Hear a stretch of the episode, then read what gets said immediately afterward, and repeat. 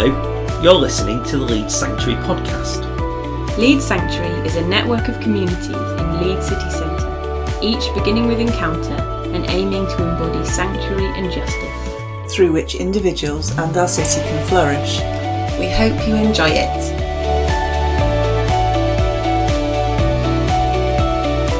Welcome to the Leeds Sanctuary Encounter podcast. My name is David Goodall. I'm a Methodist minister and one of the team at Leeds Sanctuary. The Leeds Sanctuary podcasts follow our four values of encounter, sanctuary, justice, and flourishing. At Leeds Sanctuary, everything we do begins with an encounter, a conversation between two people, time spent together in one of our communities, a moment with God in worship or in the beauty of creation an unexpected encounter which is a blessing. It is in these encounters, momentary or longer, that we find sanctuary and justice, which enable our flourishing with each other and with God. In these encounter podcasts, we explore different aspects of encounter. Think about different places where we can encounter each other and God, and hear about the places and spaces where your encounters make a difference. In each episode, we share in a moment of reflection when we hear a story from the Bible, which includes an encounter that is similar to those we've been discussing, and pause to think what the biblical encounter might be saying to us today.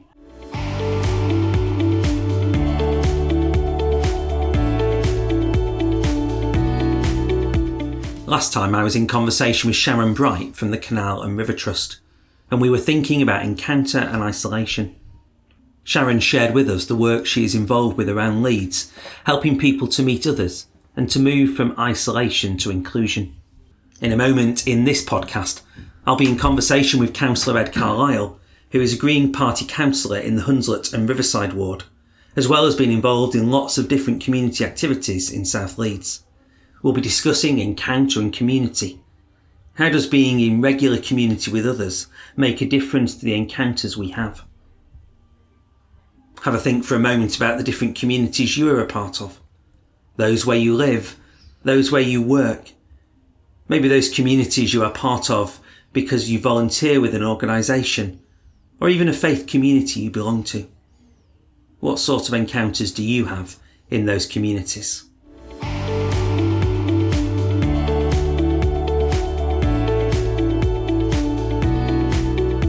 Ed, welcome to the Leeds Sanctuary podcast. It's great to have you with us. Lovely to be here. To get us started, tell us a little bit about you. What makes Ed Ed? Um, so uh, I think I'm I'm very much an extrovert. So people make me, uh, and people have made me, and I'm sure we'll talk about that and talk about the encounters I've had over the years that have uh, have, have shaped me. Uh, yeah, I think. Yeah, I'm interested in the way that we are all kind of a composite of every interaction, every relationship we've ever had. And so yeah, people and uh, and action. I just I love I love Leeds and love being out and about in Leeds and engaging with a wide range of people and making things happen. So over many years, um, have just have had the privilege of yeah being alongside a lot of people and just kind of catalysing stuff in the city. Um, and, and just kind of getting getting involved in, in things in my community and things in the city yeah, just just good things in the city like Repair Cafe and a bike fixing project and Beeston Festival and South Leeds Life and just just lots and lots of things. So yes, I think action is a big part of me, and I think Leeds is a big part of me. So I came to Leeds in the nineties. I fell in love with the city. Uh, I'm still here, and yeah, every day I uh, I love Leeds and love being part of the city here. This podcast is all about encounter and encounters. Can you tell us about one of the greatest encounters you've ever had and why it was so great? Um, yeah, this is a great question. I've, I've been mulling on it for uh, the last few days, um, and it was really, really hard to narrow it down. And I'd love to. I've got a few that I'd like to tell, but I maybe don't have time for them, so I'm just going to focus on one. I think ah, Mother Teresa said something like, uh, you, "You can't do any great thing; you can only do um, things with great love." And um, I think I was it's a, it's a bit weird, but I was really impacted by somebody in my teens, uh, somebody I was at school with, and I was just having a really hard time. Like my dad had passed away a few couple of years previously, and I was just like not well with myself really. And, and like teen, being a teenager is just pretty rubbish a lot of the time. Anyway, you just don't know where you know where you're at. Um, and it wasn't like there was nothing dramatic at all. But um, over the period of about a year, I just hung out with a particular uh, lass at school called called Alice, and we weren't even that close mates. But I think we often it was at the beginning of sixth form, and we were often on like breaks at the same time. And the thing is, like, she, I, I, don't think she had any awareness really, and I don't think even I had an awareness at the time. But the impact she had upon me just by being very kind to me, um, and just listening to me, and just humanising me, and um, like not making a big deal out of it. Like I don't, I don't think she realised she was being charitable. She was just being human, like really human. And I think particularly for a teenager to do that is pretty remarkable. Uh, I, I think she was certainly just a bit more. I don't know, just a bit more grown up and, uh, than than I was at that point. But yeah, in a really unflashy way, she just really nourished me. And I think it's come back to it's come back to kind of it's come back to me a bit in the last few years. So I, I meant to contact her over many years and try to track her down. I think I looked on Facebook, I couldn't find her, and then I actually discovered she passed away. Oh wow! Um, a, a, year or so ago, uh, really like really young, mm. um, and uh, yeah, and I wrote to, I wrote to her family about it, and um, but yeah, and, and yeah, and, and, certainly when I heard about her passing away, it kind of got me thinking a lot and about how we can all just make a really big impact on other people all the time just by being kind in our encounters. That's a really powerful story, and, and it's really interesting how that's a story about a one-on-one encounter. And today we're talking about community, but actually sometimes that community can just be formed by two people who are kind to each other, who who trust each other. I think I find in life that communities are made up when different people rub up alongside each other. Uh, you know, I, in different ways. I'm part of a, uh, the community I live in, but I'm also part of a subset of that community in the playground uh, when I drop off at school. Those communities have the same people in them, and they but they rub up against each other in different ways, but good ways. So you've said that you love Leeds. Uh, I know you love Leeds. Tell us some of those communities you're part of in Leeds, and how do they rub rub up alongside each other? Um, just a bit of background. So when I was when I was growing up as a child, like my family, we we moved around quite a bit. Like not, yeah, not all the time, but we kind of moved several times when I was growing up. And so um, I think as I came into Leeds in the late nineties to study, I wasn't some I wasn't somebody who had a clear geographical mm. location. And that's I, I, have that all the time. People say, "Oh, where are you from?" And uh, and I was like, I don't really know how to answer that. So I give a bit of a convoluted answer and people come to their own conclusions. But yeah, so since the early 2000s, since I finished my studies, I've been living down in Beeston, down in um, yeah, down in South Leeds, and and I love I love Beeston, I love I love South Leeds, and I love being in a location and.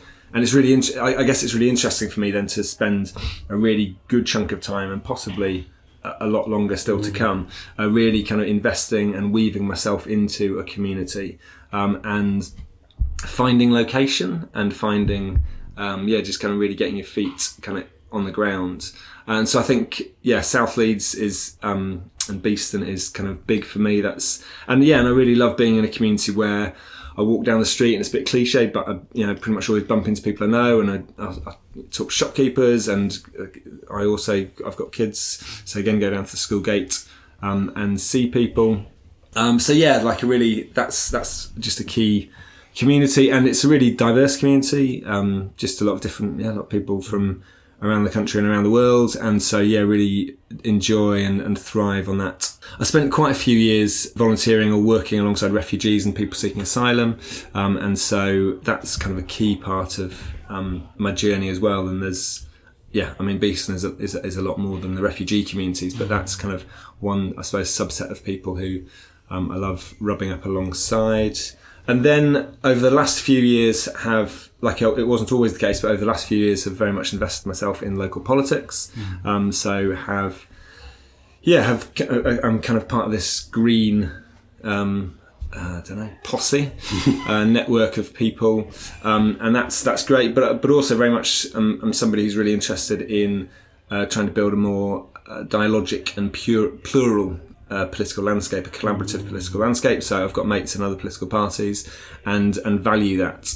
And and and now that I'm elected in the council, um, I wouldn't say I'm doing it in a contrived way, but um, I think I'm, I'm I'm probably going out of my way to connect with people from different political parties, and there are really good people from across um, from across the political spectrum. So it's good just to be kind of working alongside them and trying to build collaboration, just trying to build relationship with uh, with them. So there's something about there's it's definitely kind of invested in the Green Party, but also a wider political body of people, and and then I suppose yeah. So my political journey has then meant that Whereas perhaps a few years ago, I was, I was really focused on Beeston. I was Mr. Beeston, Beeston, Beeston.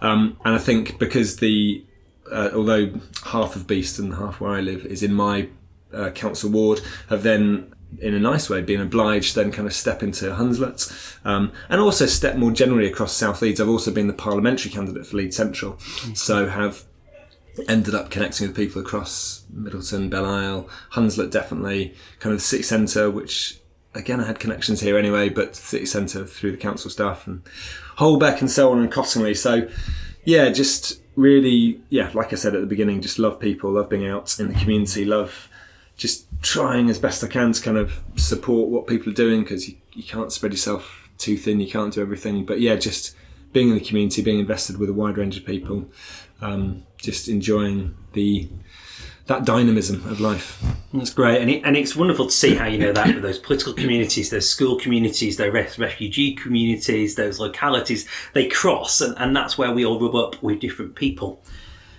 So, what do you think makes a community a community? I think that um, I think interdependence is the key thing. I think we, the default of our society, is towards independence, mm. and I think to an extent, yeah, to an extent that's sustainable, but maybe it's less sustainable than ever at the moment with the cost of living crisis yeah. and everything. And I actually think that when, yeah, like you can have communities where everyone just knows one another, and that's fine, and that's, but I think to go deeper when you can start to build cooperation, and again, this comes back to the action thing, like. Um, there's there's that kind of adage which is a team comes together around a task. I'd say a community comes together around a task. Like if people are rubbing alongside one another but aren't really interdependent or aren't really collaborating together that's that's okay but it is quite a shallow i think it's often quite a shallow and quite a fragile form of community when people are really depending on one another and really like you because you're delivering a project together or you're car sharing together or you i don't know you put your bins out for one another because you know people can't put their bins out or whatever just like mm. or share you know sharing food and oh can I have a some tea bags, as whatever, whatever. I just think kind of that level of interdependence is good, and I think we should be aspiring to go there and take risks and not just settle for being nice to one another. Yeah. Um, and also, I think an interesting thing is often people invested in community work or indeed kind of um, yeah, community work or, or, perhaps particularly people from faith communities often, I think, kind of slip into that thing of being, well, I'm, I'm the charitable one. I'm the, mm. I'm, I'm, I'm, the, I'm helping you people. Um, and actually, I think there's something so important about allowing yourself to, to be interdependent and allowing yourself to be, or, and at times to be dependent on others mm. and to allow yourself to be helped and supported. Yeah. Um, and that's just, it's empowering and it's good for everyone and it builds better community. I love that South African concept of Ubuntu, mm-hmm. that I can only be me when you are you and we can only be us together when we each play, play our own parts. And, and I love that idea that actually to be community, we have to engage in that collaboration. We have to engage with that, actually giving up our control and saying, actually, I need you as well. Mm-hmm. Uh, and I, I, there was a beautiful moment last night on Facebook in the community I live in where somebody posted, you know, does anyone have a light bulb? It was a really sad story. You know, my last light bulb's gone and I, I haven't got any money until, until payday. Mm. And, and then it was just beautiful to see the number of people who said, Where are you? Of course, we have. We'll be round with one. I suspect this person has got more light bulbs than they need, but that's great. And, and it was that sense that that willingness to say in a public forum, actually, I don't know you, but in this moment, this is my need. Have you got? Mm-hmm. And it was great to see the response. Uh, I didn't go because others went, but but I would willingly have gone for someone to have that, that yeah. light.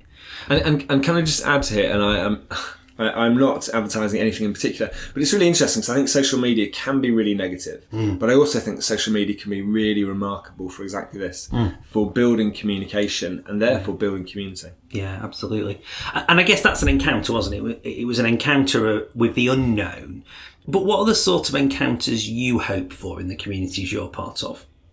Well, it's interesting actually because now I hadn't I hadn't planned to talk about this, but so some of the best interactions that I've had, maybe they even count as great encounters, uh, best interactions I've had over the years have been I've been part of some really phenomenal political debates, not party political, but de- political debates, political social debates on social media. Um, not particularly on kind of some, not necessarily on my wall with my friends, but in, in groups.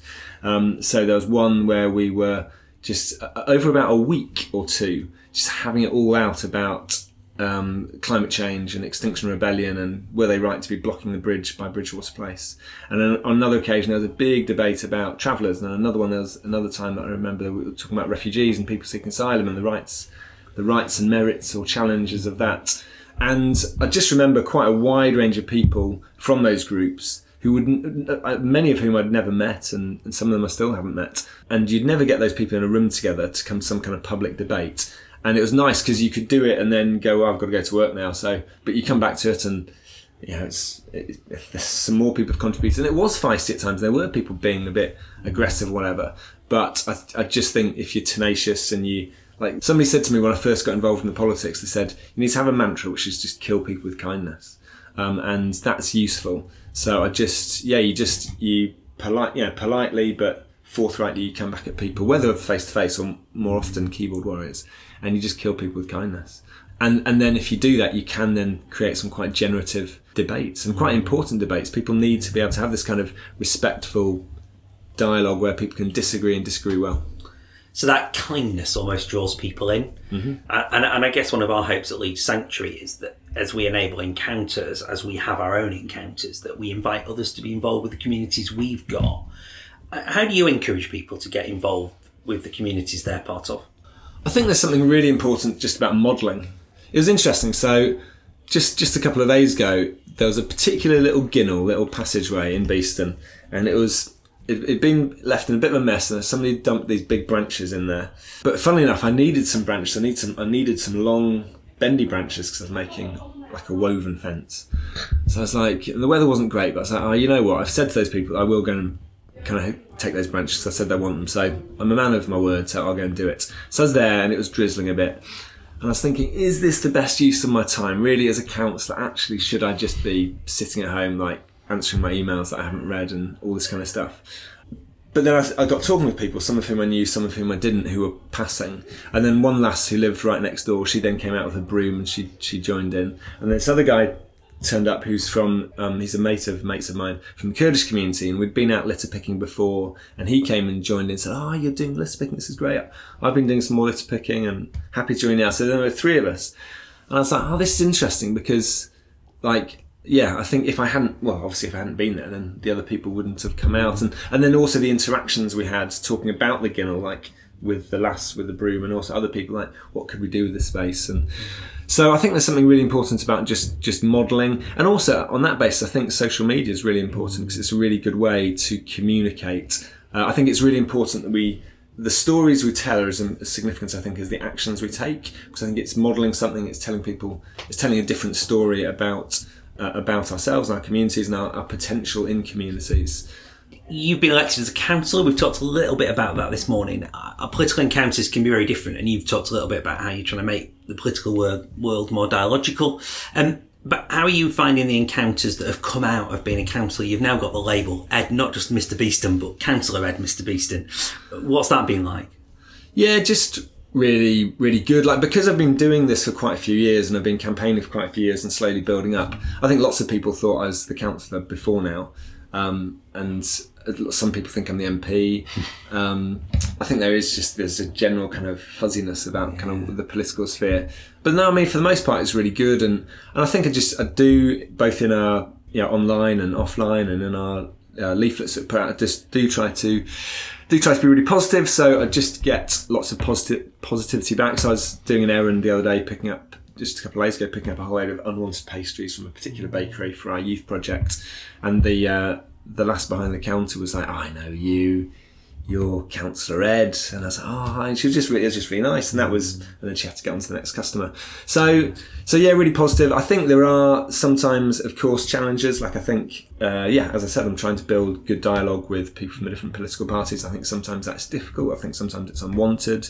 Um, but I think that I'm really, I'm really okay with conflict, and conflict's okay, and difference okay. And I think, yeah, I don't think a, book or yeah, a book that really impacted me was um, a book by a guy called Adam Kahane called Power and Love, and it says to be part of effective social change, you need to do power work and love work, uh, and one on the either on its own is degenerative. But yeah, love work is about bringing people together. Power work is about saying, actually, no, I'm not going to do that, or no, I'm not you. You are you are different on this. So I think there's something really important about balancing them and being at peace with those different um, vibes. Ed, you know that Leeds Sanctuary is uh, a project of the Methodist Church, that we're the Methodist Church here in Leeds City Centre. Um, I know you're also part of uh, church communities in different ways. What are some of the encounters you find through the church community through Leeds Sanctuary? Yeah, I think so. Yeah, so I am uh, a um, a not very uh, faithful and regular kind of attendee at um, uh, some of the churches in in in Beeston down South Leeds. But I re- yeah, my, my faith is really important to me, and um, but I think yeah, so I, I sometimes att- att- attend the services, and that's and that's good, and I really love the diversity of the the uh, the church communities around around Beeston, and but I also I try to be someone who kind of weaves between the congregations. So um, I just last Sunday I went and visited quite briefly in some cases quite a few of the uh, the African majority uh, churches around Beeston, and I've been doing that over the last few years, and um, yeah, relationship takes time, and I, I, wouldn't profess to be kind of best mates with um, members in those communities, but nonetheless, I'm developing warm relationships with those people. And the thing that I really went to visit them all about was saying there's stuff that's happening, and if you want to be part of it, then that'd be great. If you don't, that's cool as well. But you know, let me know if you ever if you ever want help, but also if you want to be part of the litter picking, if you want to be part of the Lantern Festival we're doing, if you want to be part of um, kind of all these community meals or whatever, all these things we're doing. And so I really like the action. I think sometimes church can become too, um, I don't know, I think it becomes a bit stale when it just becomes the gathering full stop. Uh, I think I think the church is at its best when it's dynamic, when it's collaborating, when kind of being interdependent with its wider community. Um, so yeah, I've really enjoyed being part of collaborations, be it on kind of litter picking or this Christmas lantern festival we do every year, and many other things. Uh, or yeah, working with um, yeah at the moment I'm refurbishing a, a house um, for destitute people seeking asylum. I'm helping to do so rather, um, and and a guy who who from the Christian community up in North Leeds um, who's just retired got in contact by a very circuitous route saying, I hear you're doing this house. Um, I'm just retired. I'd, I'd, love to come do some decorating for you. And I said, boom, that's amazing. So, so he came down and again, like it was just, yeah, it was just a nice kind of weaving together of people from across the city, being a bit, being inter- interdependent, um, and being, I suppose, a dynamic community as opposed to this kind of gathered community that just exists for its own benefit. Ed, thank you. It's been great to chat about community and encounters, and we wish you all the best as you serve and live and work in these different communities.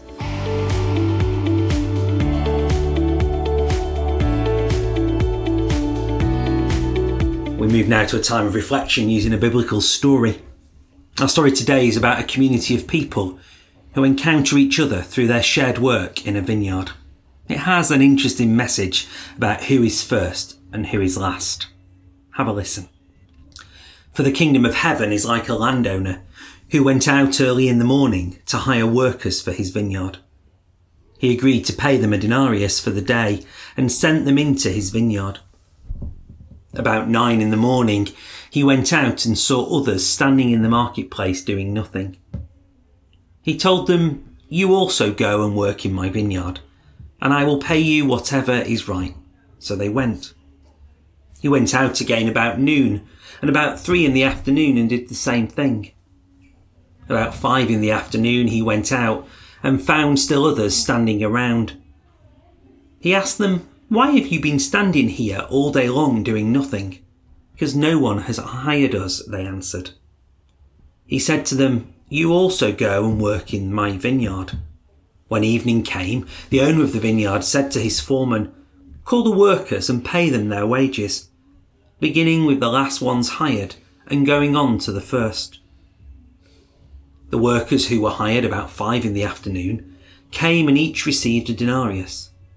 So when those came who were hired first, they expected to receive more. But each one of them also received a denarius. When they received it, they began to grumble against the landowner. These who were hired last worked only one hour, they said, and you have made them equal to us, who have borne the burden of the work and the heat of the day. But he answered one of them, I am not being unfair to you, friend. Didn't you agree to work for a denarius? Take your pay and go. I want to give to the one who was hired last the same as I gave you. Don't I have the right to do what I want with my own money? Or are you envious because I am generous? So the last will be first, and the first will be last. I wonder what the reaction would be if this parable took place in Leeds city centre in 2022. If each day those seeking workers went to the market or the corn exchange and employed those who were there. I wonder what the reaction would be if they went back again and again to find workers during the day, then paid them all the same wage at the end of the day, irrelevant of the amount of work they did. I imagine there would be much discontent, much frustration, and probably a few choice words. In fact, that was very much the reaction we see in the parable, although those who worked all day were reminded that they were being paid what they'd agreed to be paid for the work they were going to do. I'm not sure what a fair pay tribunal would say about the approach. Setting the questions about pay aside for a moment though, in the story a community is formed. A community of people who work in the vineyard. It is a community which is added to through the day. When the landowner goes back at three and five, he meets people who no one else has hired. The commentators tell us that those were probably the people on the margins of society. Those who businesses didn't want to hire because they were seen as outsiders. Possibly those with particular needs or disabilities. The landowner, who at first we maybe see as a bit unkind, wants to include everyone. Wants to the community to be diverse. Wants those who others struggle to employ to have as much financially as those who find employment easily. The community in the vineyard is one of inclusion, one of diversity, one where all are welcome, one where encounters between people from different backgrounds and perspectives can take place. In this story, I see the sort of community I would want to be part of. The sort of community where rich encounters take place between all people.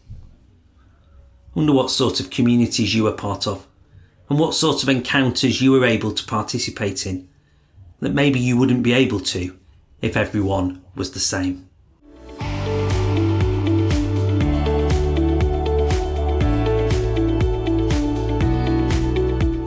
We hope this conversation and this podcast has helped you to think about communities and the encounters you can have within them. We'd love to hear more about your communities and share them in our next episode why not post a picture or message on social media using the hashtag LSEncounter so we can hear from you and share your communities with others in our next episode. In our next episode, which will be released in about two months, our guest will be Ross Maloney, the newly appointed CEO of Ramblers UK, and I'm looking forward to discussing encounters and the outdoors with Ross. I hope you've enjoyed listening to this podcast from Leeds Sanctuary. If you have, why not listen to our other podcasts around the values of sanctuary, justice, and flourishing? And don't forget to send us your photos.